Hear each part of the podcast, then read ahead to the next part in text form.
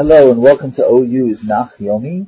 You can find this year posted at ouradio.org slash nach or on my website, ericlevy.com, under the recording section. Hi, this is Rabbi Eric Levy, and I am pleased to bring to you chapter 35 of the book of Iyov. Vayan Elihu Vayomar. Elihu continues his responses and says, in this case addressing Iyov directly, Hazot chashavta lemishpat amarta tzidki me'el? This is what you figure is just? Saying that you are more right or more righteous than God?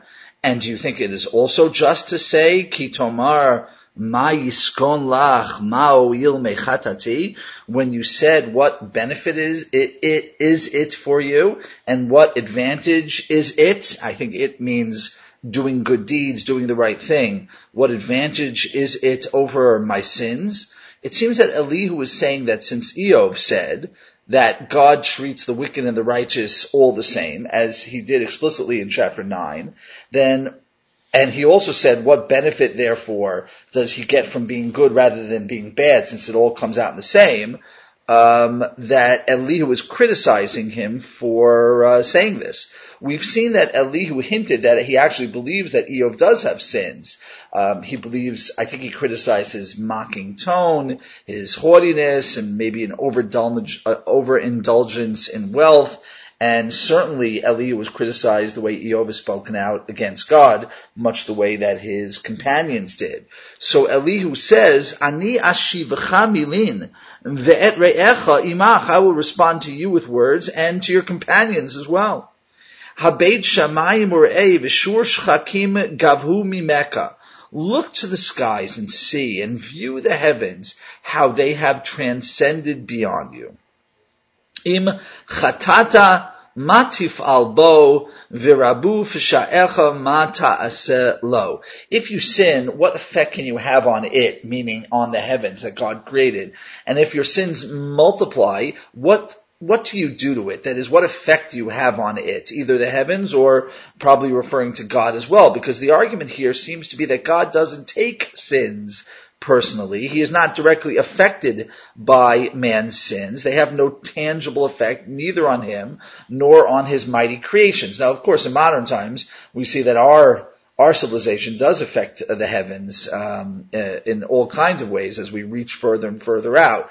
Uh, however, I think the argument that Elihu was making certainly holds on the grander scale and certainly holds if one thinks of Shamayim not as literally the skies or space, but as the transcendental heavens. That is, we can't touch God with our actions. That's not why uh, God punishes people when they sin. Conversely, im sadakta matitenlo umam yadcha yikach. If you do the right thing, what do you think you add to it? That is, what do you add to to God's creations? Um, and what does it, meaning either God or heaven, need to take from your hands? Rather, leish kamocha rish echa, ulven adam tzidkatecha. It is your fellow man that your evil affects. It is a human being who is affected by your righteousness, which means you do the right thing not because of some influence it has on God, nor of some expectations that one might have of God, but you do the right thing because the people around you need you to do the right thing. And in fact, when you sin, it's not that you're hurting God at all, but you're hurting mankind around you. Merov ashukim yaziku yishavu mizeroa rabim. Due to all that oppression, meaning all that man does to other men, they, the oppressed, will cry out from so much coercion. Literally, the word zeroa means from an arm, but it means an arm that presses down on other people. From so much coercion, they plea. They make pleas to God. Velo amar aye eloah osai notain zemirot balayela. But he, meaning the oppressor, doesn't say, where is God my maker? That is, he's not concerned that God is looking over his shoulder or that might punish him for his negative things that he's done to his fellow man. Rather, he makes songs at night. Now, there are many ways to translate this little section based on the meaning of the word zmirot. I translated it as song. Rashi says it comes from the word uh, zmora, to prune, these more. So the sense is he doesn't fear this guy who, who does evil towards his, who oppresses his fellow man, is not afraid of God who can punish or prune him out in the middle of the night. But either way, the point uh, is that the sinners is affecting the way his fellow man functions. He's turning him into an oppressed.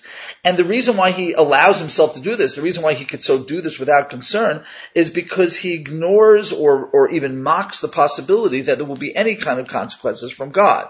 Now, some think that the next verse is a continuation of the wicked person's rejection of God, uh, and that we're still in the the words of the wicked person. But actually, I think that this section is an instruction by Elihu to Iyov on how he should be himself behaving and understanding the world around him and how it all works. Malafenu mibahamot aretz umeof hashamayim. God has educated us, or, or maybe better, He has made us more educatable than beasts of the land. He has made us smarter, wiser than the birds of the, of the skies.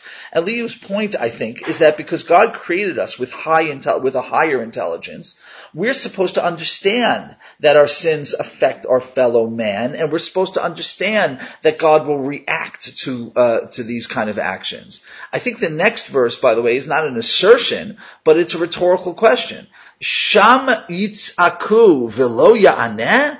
Gaon ra'im, in those places or in those situations, they, the oppressed will cry out, yitz'aku velo ya'aneh, and you think that there will be no response by God in the face of all of that arrogance, that arrogance which creates evil, the evil born of pride.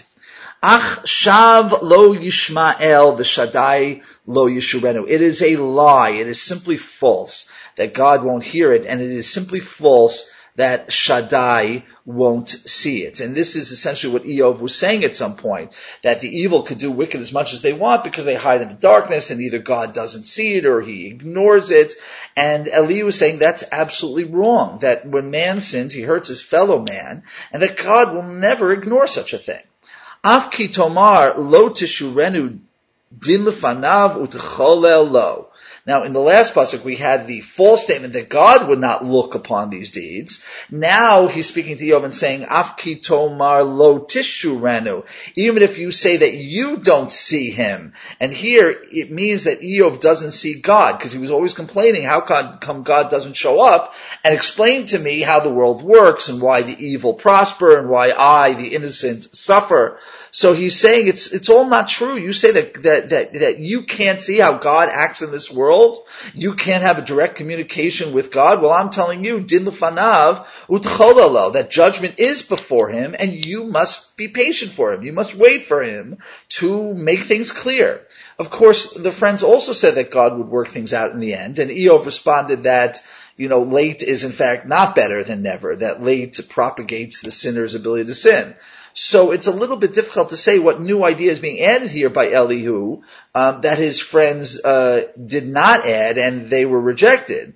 Um, other than uh, possibly the hint that uh, Iyov's transgressions may be in his lack of humbleness, and if he uh, works on his humbleness and works on his patience, then he may eventually see how God does uh, what he does and how God acts in this world, and and therefore he'll have a better understanding of the world around him. Certainly what Elihu has added though, um, not so much, th- I mean, a little bit less in this part where one must be patient to see how God will eventually respond, but the idea that God needs men, or that God needs man's, uh, uh, um, uh, uh, good deeds, and that he must punish man's sins because of some kind of personal attack or personal slight, that Elihu rejects. That is, man must do the right thing for his fellow man. He must do the right thing because it's the right thing to do. God doesn't need man's actions. It's, it's the other way around.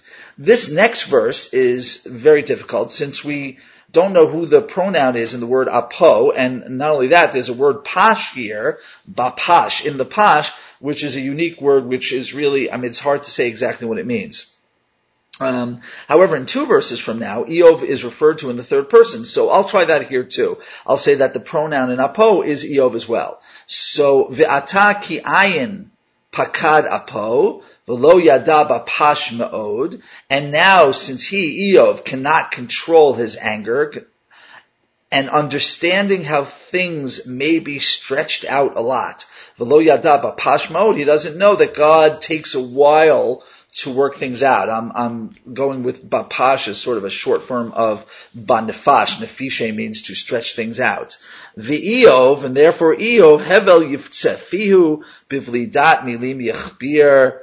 Um, he opens his mouth uh, and, and hot air comes out, vanities come out, and from his lack of knowledge, his words grow, which means he talks and talks because he really doesn't understand what he's talking about. Again, if this is different than some of what the companion said to him, in some cases the difference here is very subtle. Um, uh, that what Elihu was saying is is um, it, if there are differences between what the companion said, those differences seem very subtle sometimes.